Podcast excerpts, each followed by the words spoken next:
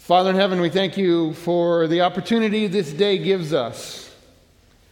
I pray today, Lord, as we go on a, a, course we don't normally go, that you will, you will give us eyes, that we will not so much see what is not right in someone else, but maybe see what is not right in us, and then be able to view each other uh, from another place.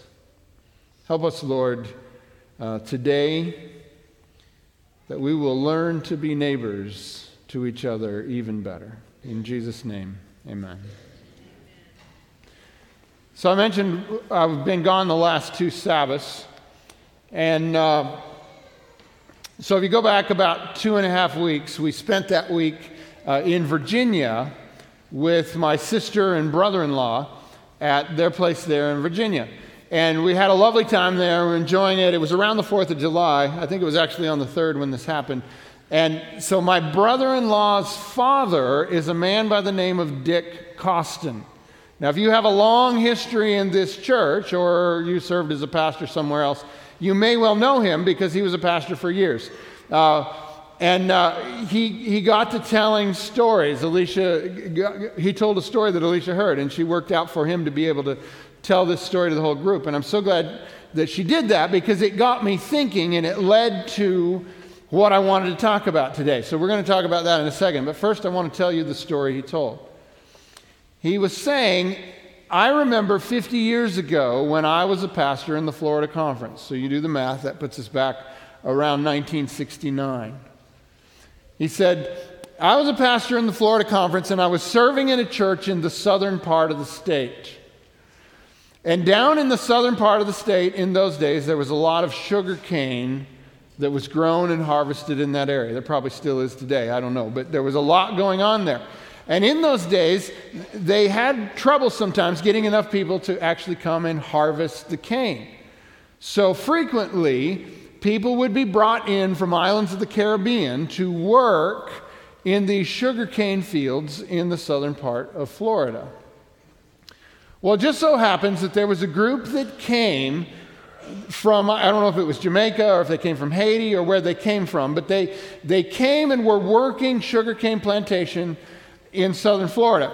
And it was in the context of all of this that one day uh, Elder Costin was at the church and one uh, of the members came up to him and said, uh, Elder Costin, I did you a favor. Okay, well, let me just say off the top if you've ever been a pastor, whenever somebody comes up to you and says, I did you a favor, big time red flag. You're like, hmm, did I want that favor? I did you a favor. Said I was downtown and, and I ran into some guys who were working on one of the plantations who apparently are Adventists. And they asked about the church. But I did you a favor. I told them they can't come. 50 years ago in our conference.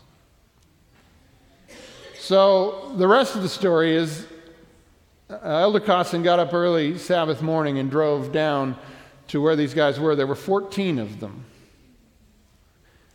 And he said, I'm sorry for what you were told. You are welcome at our church. And he made sure that they got there and he made sure they had rides every Sabbath after that. But the first Sabbath, when it happened, when they came, and this gentleman who had done the favor came in the back of the church and saw them sitting there, well, let's just say he didn't take it lying down. He felt fully justified to speak loudly about it as he came down the aisle and to sit behind them to be very unpleasant until finally, partway through the service, he got up and insisted his wife lead with him and then never came back for as long as Elder Costin was pastor of that church.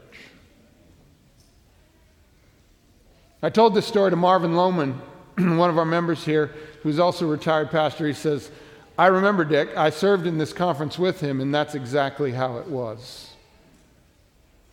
So I told the story to Pastor Barb, and she said, Yeah, you don't even have to go back 50 years. She said, I remember I was shocked when I first came to this conference 39 years ago. She was serving in Jacksonville. She said, I was from the Northeast. You know, I'm not going to say we got along well, but we were a little more used to being around each other.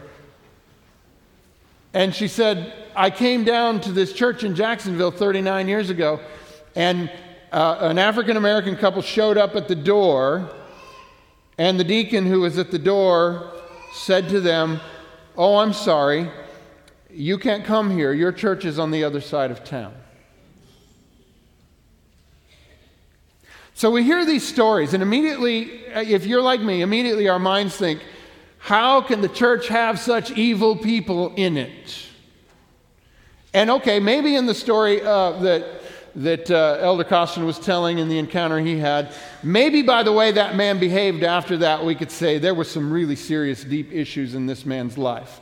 And maybe we could write him off as evil. But here's the problem. I followed up with Barb on her story and I said, Tell me, tell me about the deacon who said that. Was he a real jerk? She said, No, actually, he was a very kind man.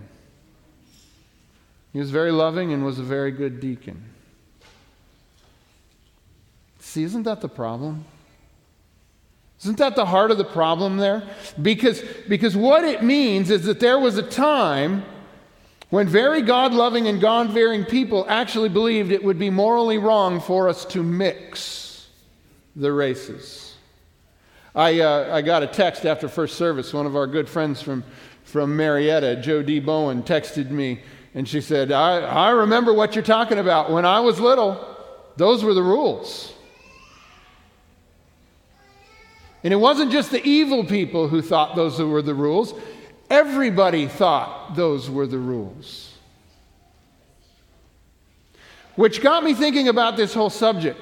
And so, as he was talking about this, I thought, you know, we need to visit this subject again. And, and what it got me thinking was how much of who we are is truly based on conscious choices where we're, we're honestly considering good and evil, and how much is actually just the product of our context and the conventional wisdom of our day. Here's the thing we always assume that we are following the most enlightened truth possible, right? Because if I'm seeking to follow truth, and it seems to me that there is a truth a bit more enlightened than the one I have, what am I going to do? I'm going to slide into the more enlightened truth, right? So at any given point in time, we assume that we are following what is true. The problem is, so did they. But how much of this truth that we follow really is empirically true or how much of it is actually what, what my mama told me versus what your mama told you. And now we got a little picture up here, a lovely picture. You know, we, we love our moms. And they pour into our lives. But here's the deal we can't even agree on how to spell mama, much less on what your mama said and what my mama said. Which all brings me to kind of an unusual story from the Old Testament that I don't know if you remember or not. It's found in the book of Jeremiah, which is kind of unusual because Jeremiah is usually just prophetic words, not stories, but there's a story there. And I want to read you this story found in Jeremiah chapter 35, verse 1.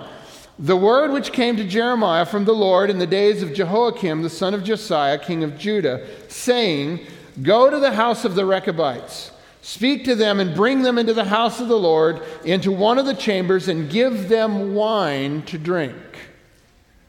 Then I took Jaazaniah, the son of Jeremiah, the son of Habazziniah, his brothers, and all his sons, and the whole house of the Rechabites. It was a big group. And I brought them into the house of the Lord, into the chamber of the sons of Hanan, the son of Igdaliah, the man of God which was by the chamber of the princes above the chamber of Maaseiah, the son of Shallum, the keeper of the door. You, you know what I'm talking about, right?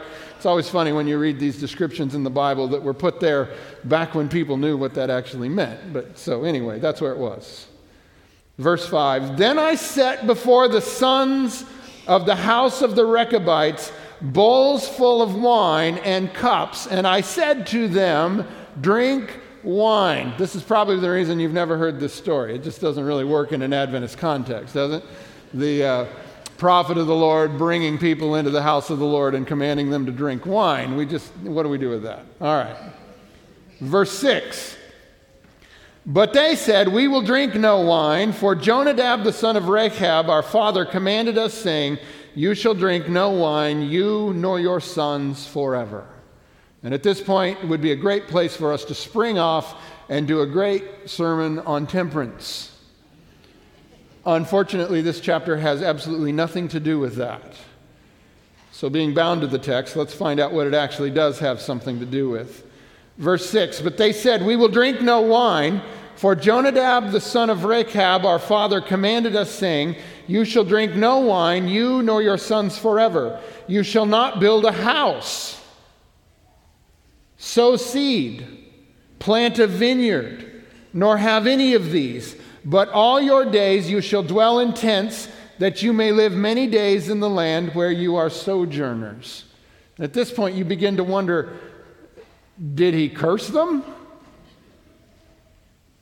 Verse 8 Thus we have obeyed the voice of Jonadab, the son of Rechab, our father, in all that he charged us to drink no wine all our days, we, our wives, our sons, or our daughters, nor to build ourselves houses to dwell in, nor do we have vineyards, fields, or seed, but we have dwelt in tents, and have obeyed and done according to all that Jonadab our father commanded us.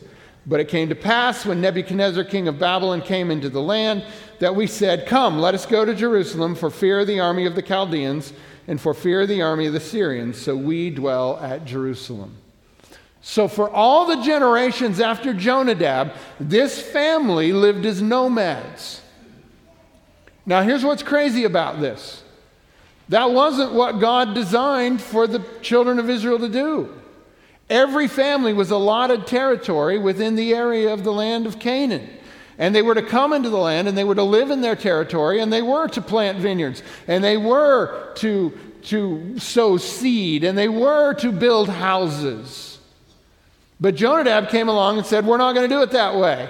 And the culture of that family was so strong that they lived as nomads. Now, they didn't drink wine, but I'm pretty sure they weren't vegan, right? Because uh, if you're living as a nomad and you're not sowing seed or anything like that, yeah, so pretty sure on that. But the culture was so strong that they honored the words of their father. That really brings us to the point that God is trying to make here in this story. So, verse 12 Then came the word of the Lord to Jeremiah, saying, Thus says the Lord of hosts, the God of Israel Go tell the men of Judah and the inhabitants of Jerusalem, Will you not receive instruction to obey my words, says the Lord? The words of Jonadab, the son of Rechab, which he commanded his sons not to drink wine, are performed, for to this day they drink none and obey their father's commandment. But although I have spoken to you, rising early and speaking, you did not obey me.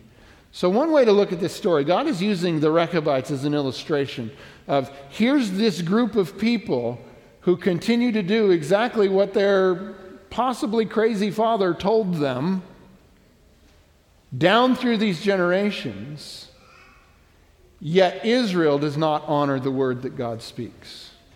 That's the point of this whole thing. The Rechabites are an illustration. Why is there this family that honors the strange tradition given by their father, and the rest of you won't do what I say?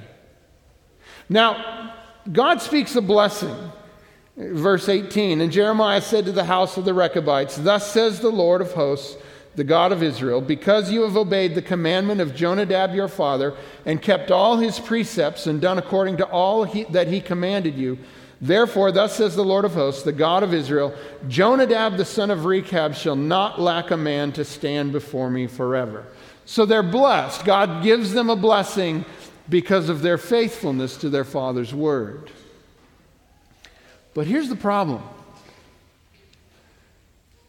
we want to honor this idea of faithfulness to the father's word, but what if what the fathers are saying is wrong?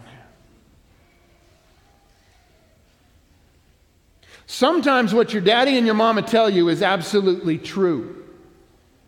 Sometimes what your daddy and your mama tell you is absolutely crazy. Sometimes the Lord commends us for following the footsteps of our parents. Sometimes the Lord condemns us for following the footsteps of our parents. We pick up stuff from our parents. We, we can't help it, right? I mean, your life is formed there. There's a story, again, Alicia told me once that she had heard about this family that the, the daughters, and it was all the way down to the granddaughters now, they made this certain family dish. And before they put it in the oven, they would cut off the ends. They'd form this whole thing and then cut off the ends and put it in the oven. And one day, one of the granddaughters said, Why do we cut the ends off? And so they began speculating. You know, one daughter said, Well, it makes it more crispy. And another one said, Well, it's more fresh. And everybody had an explanation for why they did this until somebody finally went back to the grandmother and she said, You guys still cut the ends off? She said, I only did that because my oven was too narrow. but that's the way they'd always had it. And so they assumed that there was a good reason. Some of the things that you picked up from your mama and daddy, not my mama and daddy, of course, but yours. Some of the things you picked up from your mom and daddy are just plain crazy. But here's the thing they probably had a good reason for it. As I was thinking about this, I was reminded of the movie Finding Nemo. And if you've raised children in the last 20 years, you've seen this about a billion times. So, so I know this movie pretty well. It's the story of a, of a clownfish and his son, and his son gets captured and put in an aquarium. Anyway, the whole thing is trying to find him and bring him back home. But there's a scene that happens very early on in the movie. So, so Nemo is the son, and Marlin is the father, clownfish, and it's the first day of school. And Nemo's all excited. He's going to go out and he's ready to go out into the world. But just before it happens, they have this little encounter. It goes like this Marlin says, Now, what's the one thing we have to remember about the ocean? And Nemo says, It's not safe. And Marlin says, That's my boy.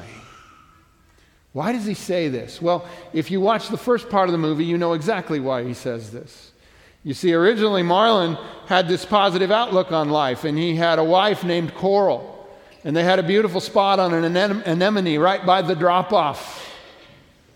And they had this clutch of eggs that was days from hatching. And just days before they hatched, a barracuda showed up. And the barracuda ate coral and all of the eggs except Nemo. So, why in the world would a father pour such neurosis into his child?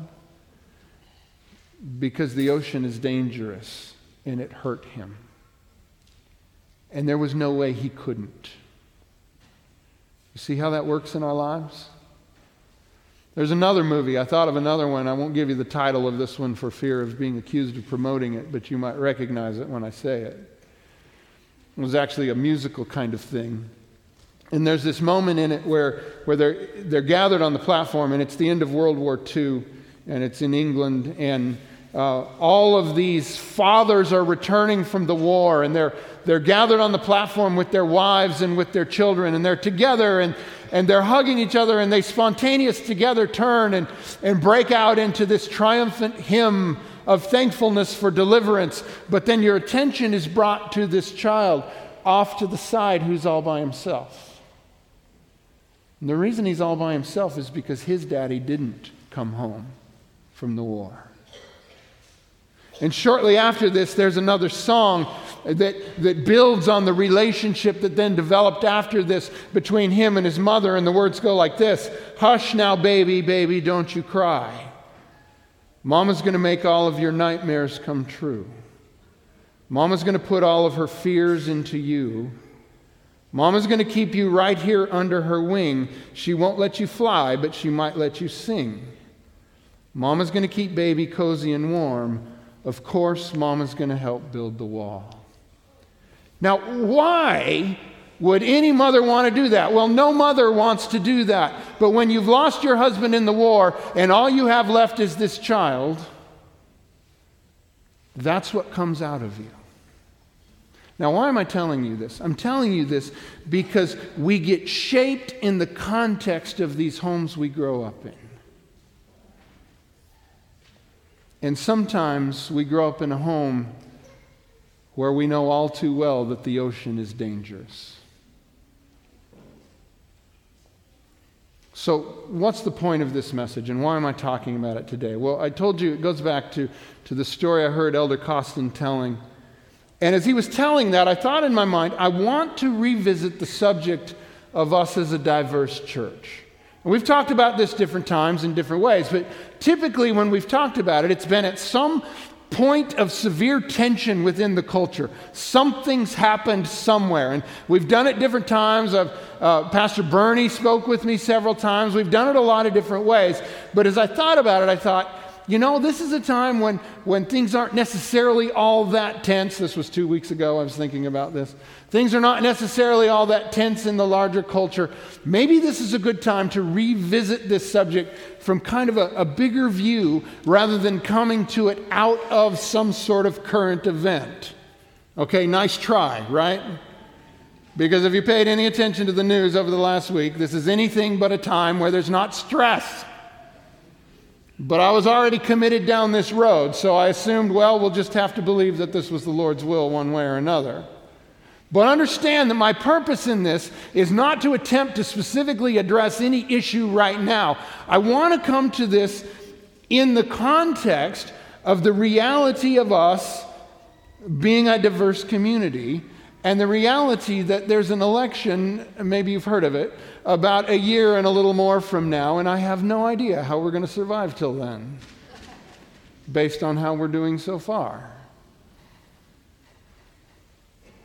There are likely many definitions to the word diversity, but I want to give what I think is primarily a functional definition. Diversity means we don't agree on stuff. Is that simple enough? Diversity means we don't agree on stuff. Don't fall into the trap of thinking diversity means multi ethnic uniformity. Just because we gathered a person from every race and all agree on the same thing, it's not diversity anymore. That's multi ethnic uniformity. Diversity means a group of people who don't agree about stuff.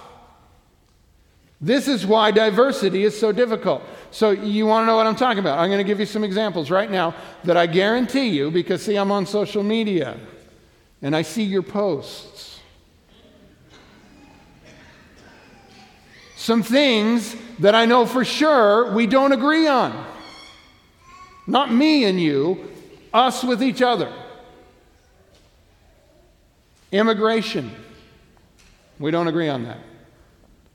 Racial bias and inequality. We don't agree on that. Tax policy and the role of government. Health care. Homelessness. Who should control Congress? Who should be president? So here's the question Can you love someone who disagrees with you on this stuff?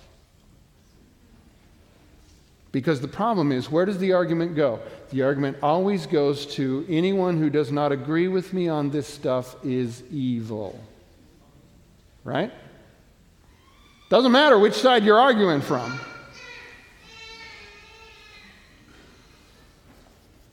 So here's the thing if you cannot love someone who disagrees with you, maybe you don't love diversity as much as you say you do because diversity means living with people who don't agree with you.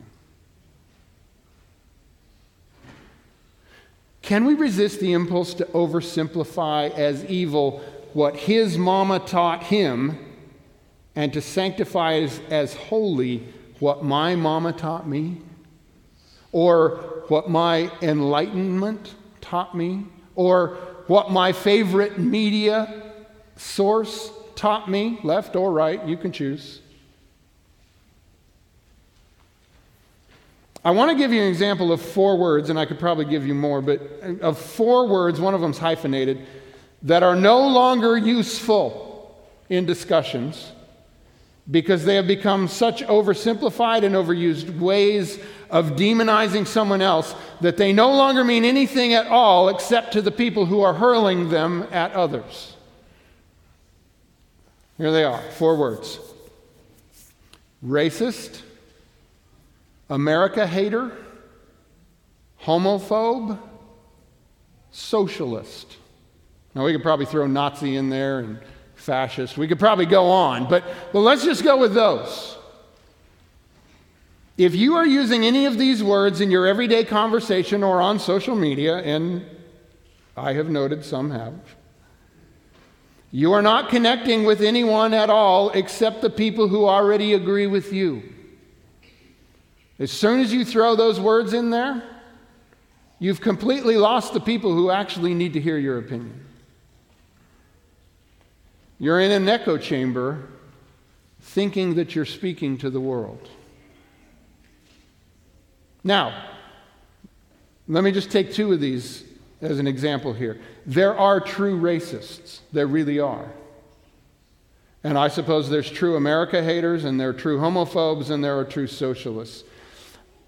But specifically, let's talk about the racists first. Specifically to the racist charge, to characterize every form of cultural preference as racism is to deny the definition of cultural uh, of culture at all. Because what is a culture? A culture is a set of behaviors that one prefers. But to say that anyone who has a set of behaviors that they prefer that are different than mine is racist is to demand uniformity in your own way And the problem is, there's a lot more room for reconciliation if we would just be a little more careful with the language. Because once you define someone as being a part of the hated enemy, then they don't have much incentive to try to get back from there. And to label anyone who mentions some of the obvious contemporary and historical weaknesses of America as being an America hater is to hopelessly cut ourselves off from ever confronting the real issues that we face right now. Neither of those terms are doing us any good at all. James chapter 3, verse 1 My brethren, let not many of you become teachers, knowing that we shall receive a stricter judgment. I never liked that text. For we all stumble in many things. Do you agree with that? Is he making that up? For we all stumble in many things. If anyone does not stumble in word, he is a perfect man, able also to bridle the whole body. Well, I'll tell you, that's not me for sure. Verse 5 Even so, the tongue is a little member and boasts great things. See how great a forest a little fire kindles. Seen any forests burning lately? And the tongue is a fire, a world of iniquity. The tongue is so set among our members that it defiles the whole body and sets on fire the course of nature, and it is set on fire by hell. For every kind of beast and bird, of reptile and creature of the sea is tamed and has been tamed by mankind, but no man can tame the tongue. It is an unruly evil, full of deadly poison. With it we bless our God and Father, and with it we curse men who have been made in the similitude of God. Out of the same mouth proceed blessing and cursing. My brethren, these things ought not to be so.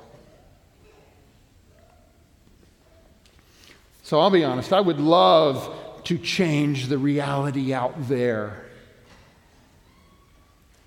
But the problem is, they're not really listening to me. And here's the other problem with that. You know what you call a person who thinks that everybody should do exactly what they think? There's a lot of names, but megalomaniac, maybe? Do you honestly think the world would be better if everybody did things exactly the way you think it should be done? I would suggest that's a sign of insanity because I don't get everything right. And I'm not smart enough to tell the whole world what to do.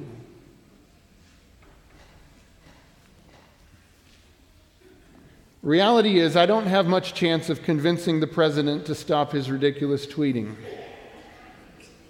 or of convincing the left to quit their reactionary course of assured mutual destruction. They're just not listening to me. But maybe I can make a difference in this place, this Seventh day Adventist house of God, filled with people, some of whom hated my reference to President Trump's tweeting and some of whom hated any reference to the reactionaryism to that, some who hated both, that I would bring up anything like that at all. Maybe a few of you who aren't paying attention were not offended, but you're probably the only ones.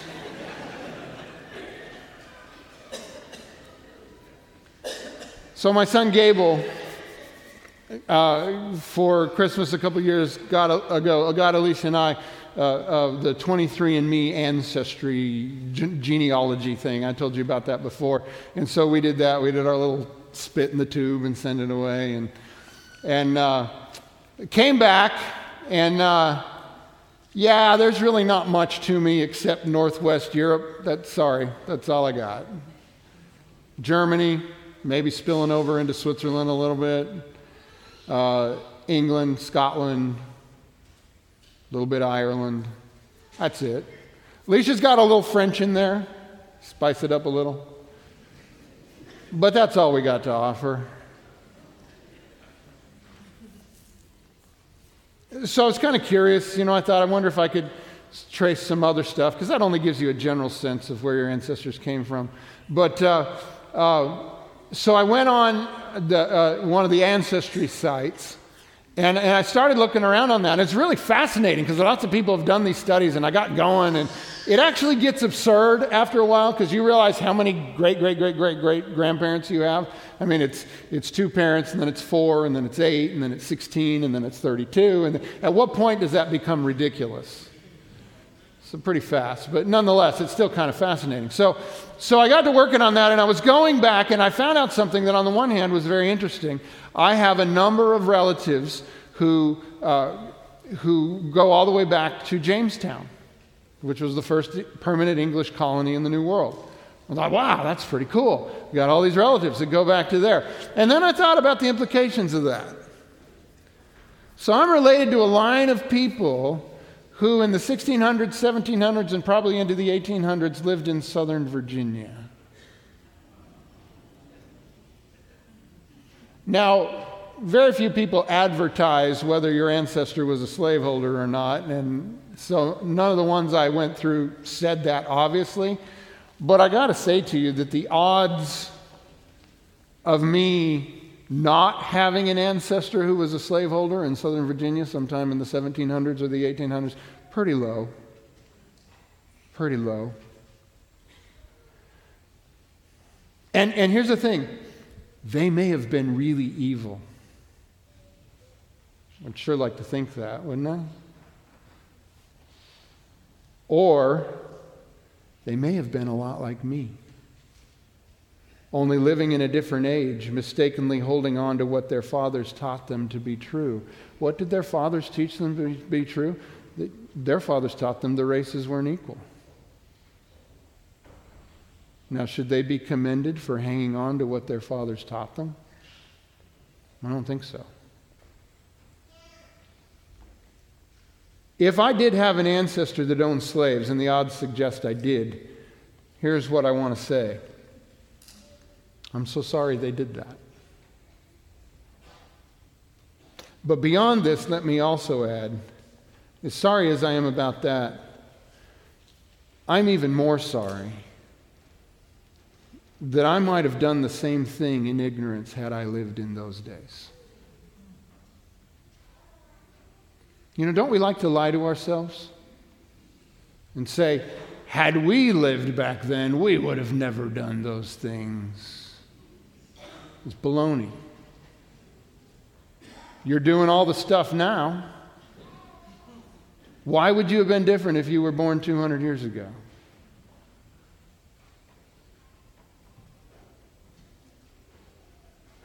And what are the sins we're engaging in right now that our children's children will disavow?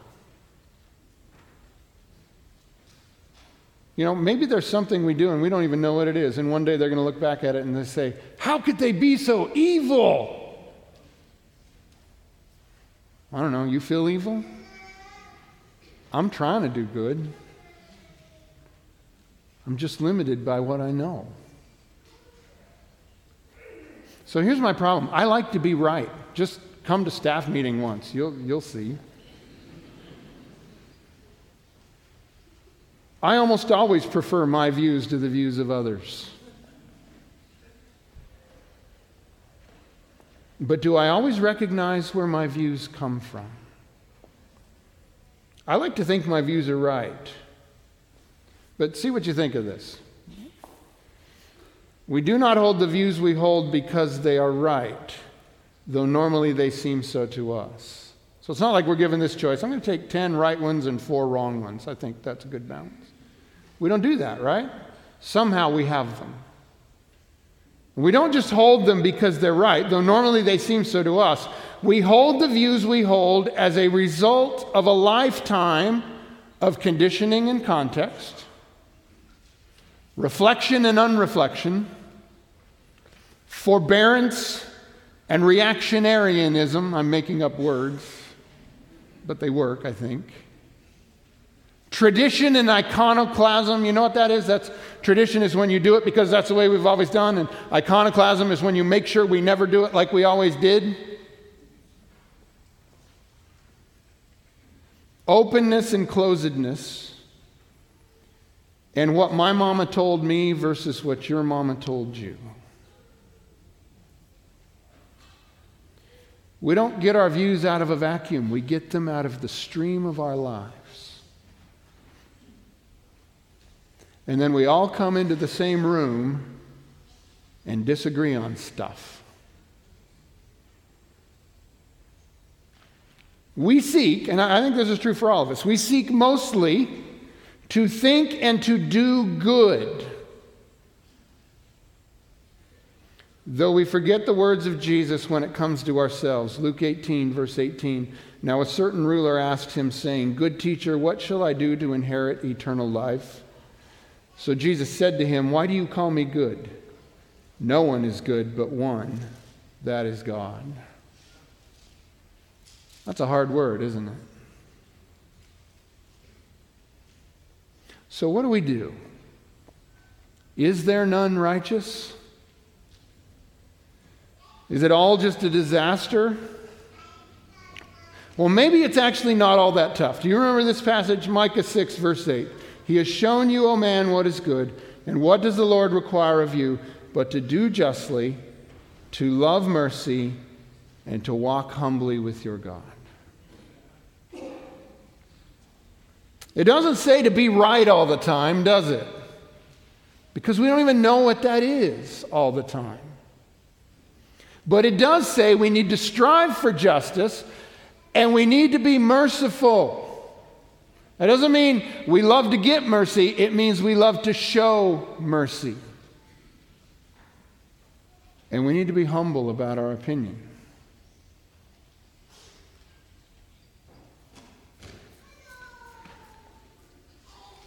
We don't have to all agree with each other to do this, do we? Jesus, I think, tells the defining story for us in Luke chapter 10. Verse 25 And behold, a certain lawyer stood up and tested Jesus, saying, Teacher, what shall I do to inherit eternal life? And he said to him, What is written in the law? What is your reading of it?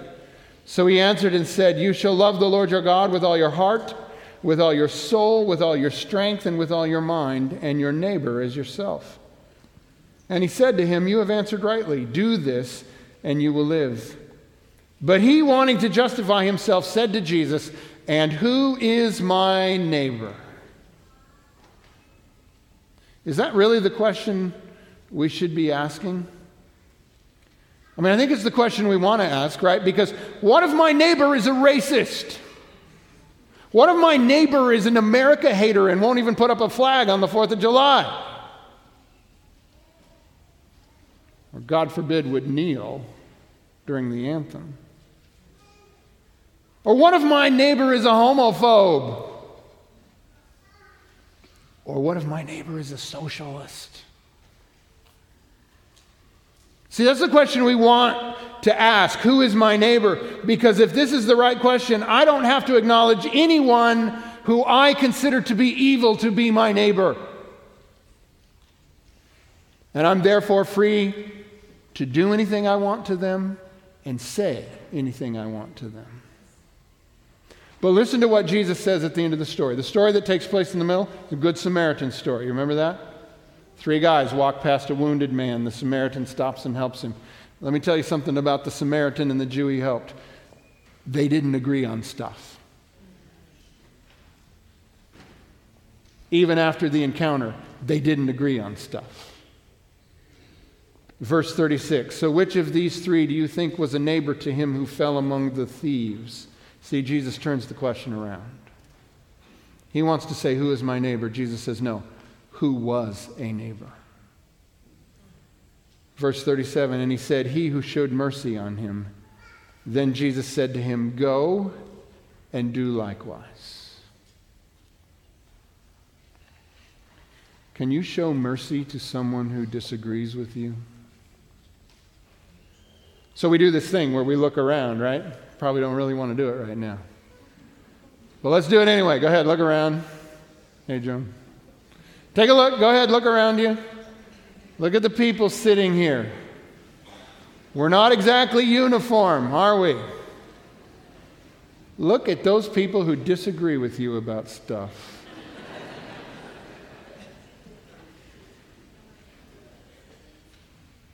These are the people I love. Ooh, it's awkward now. We here at the Forest Lake Church will never find unity on the issues of the day. Now, there are churches that, that ultimately do, and typically there's, there's some bold leader who stands up front and says, This is our position on this issue of the day. And everybody that disagrees leaves, and everybody that agrees comes, and that's, that's just this happy uniformity. But we've made a different choice here, haven't we? We've made a choice here to be a diverse group filled with people who don't agree on stuff. The problem is this some of you will always be wrong. and if I could just figure out which ones of you it is, we would root you out immediately. But I'm a little bit afraid it's me, so I don't want to do that. So, what do we do? Well, I'm going to give the last points to James. James chapter 4, verse 11. Do not speak evil to one another, brethren. He who speaks evil of a brother and judges his brother speaks evil of the law and judges the law. But if you judge the law, you are not a doer of the law, but a judge. There is one lawgiver who is able to save and to destroy. Who are you to judge another? And then James 3, verse 13 Who is wise and understanding among you? Let him show by good conduct that his works are done in the meekness of wisdom. But if you have bitter envy and self seeking in your hearts, do not boast and lie against the truth. This wisdom does not descend from above, but is earthly, sensual, demonic. For where envy and self seeking exist, confusion and every evil thing are there. But the wisdom that is from above is first pure, then peaceable gentle, willing to yield, full of mercy and good fruits, without partiality and without hypocrisy. Now, the fruit of righteousness is sown in peace by those who make peace. That's a high standard, isn't it? We're never going to be united on the issues of our time. But we are united by something even more powerful than that.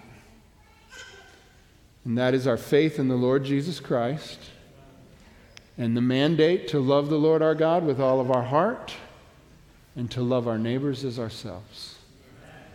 And everyone who of free will chooses to come into this space is my neighbor, because that's what neighbor means. Neighbor doesn't mean person I agree with, neighbor means person in close proximity to where I am.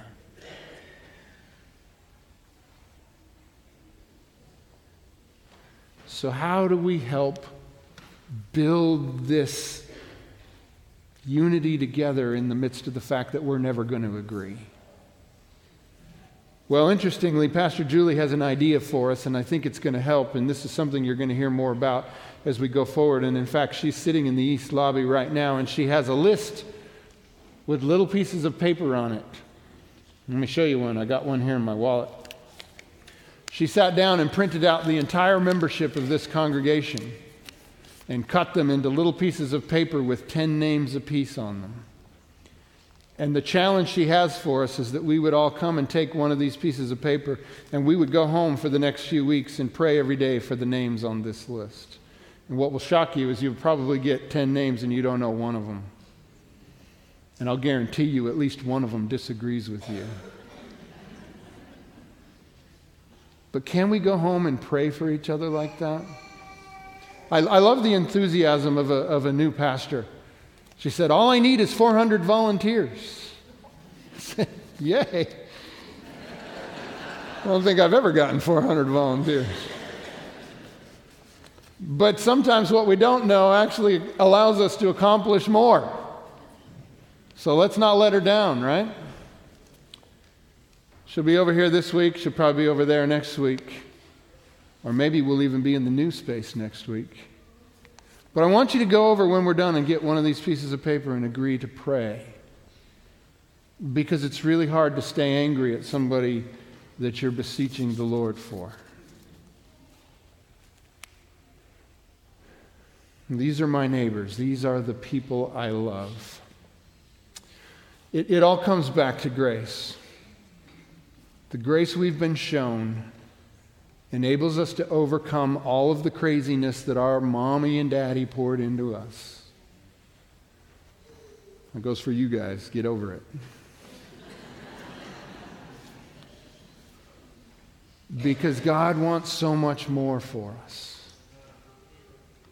So let's thank Him that we have the privilege of being this crazy, diverse body. Only amazing grace can make it happen. Let's pray. Father in heaven, we pray for that grace in our lives. And we pray that we will be a people that love one another because we are united by a bond stronger than our views of things in this day. And that we will avoid useless conversation and hurtful words. And will seek to build relationships and reconciliation. It really is the only way that we can ever overcome what we have believed to find something new. May our hearts be open. In Jesus' name, amen.